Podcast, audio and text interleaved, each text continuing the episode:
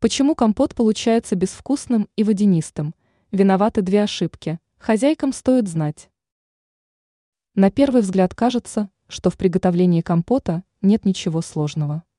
Однако данное утверждение является не совсем верным, ведь иногда на выходе напиток получается безвкусным и водянистым. Почему так происходит?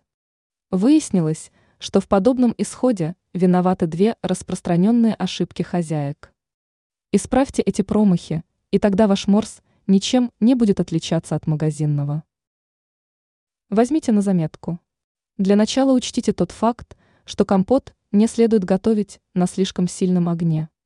Когда жидкость закипит, снизьте температуру и продолжите готовить морс не дольше 15 минут, при этом не позволяя ему закипеть.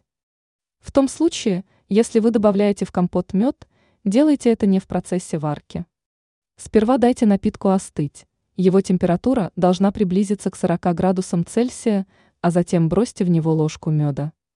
Ранее мы рассказывали о том, как понять, что варенье безвозвратно испортилось, и его пора выбросить в мусорное ведро.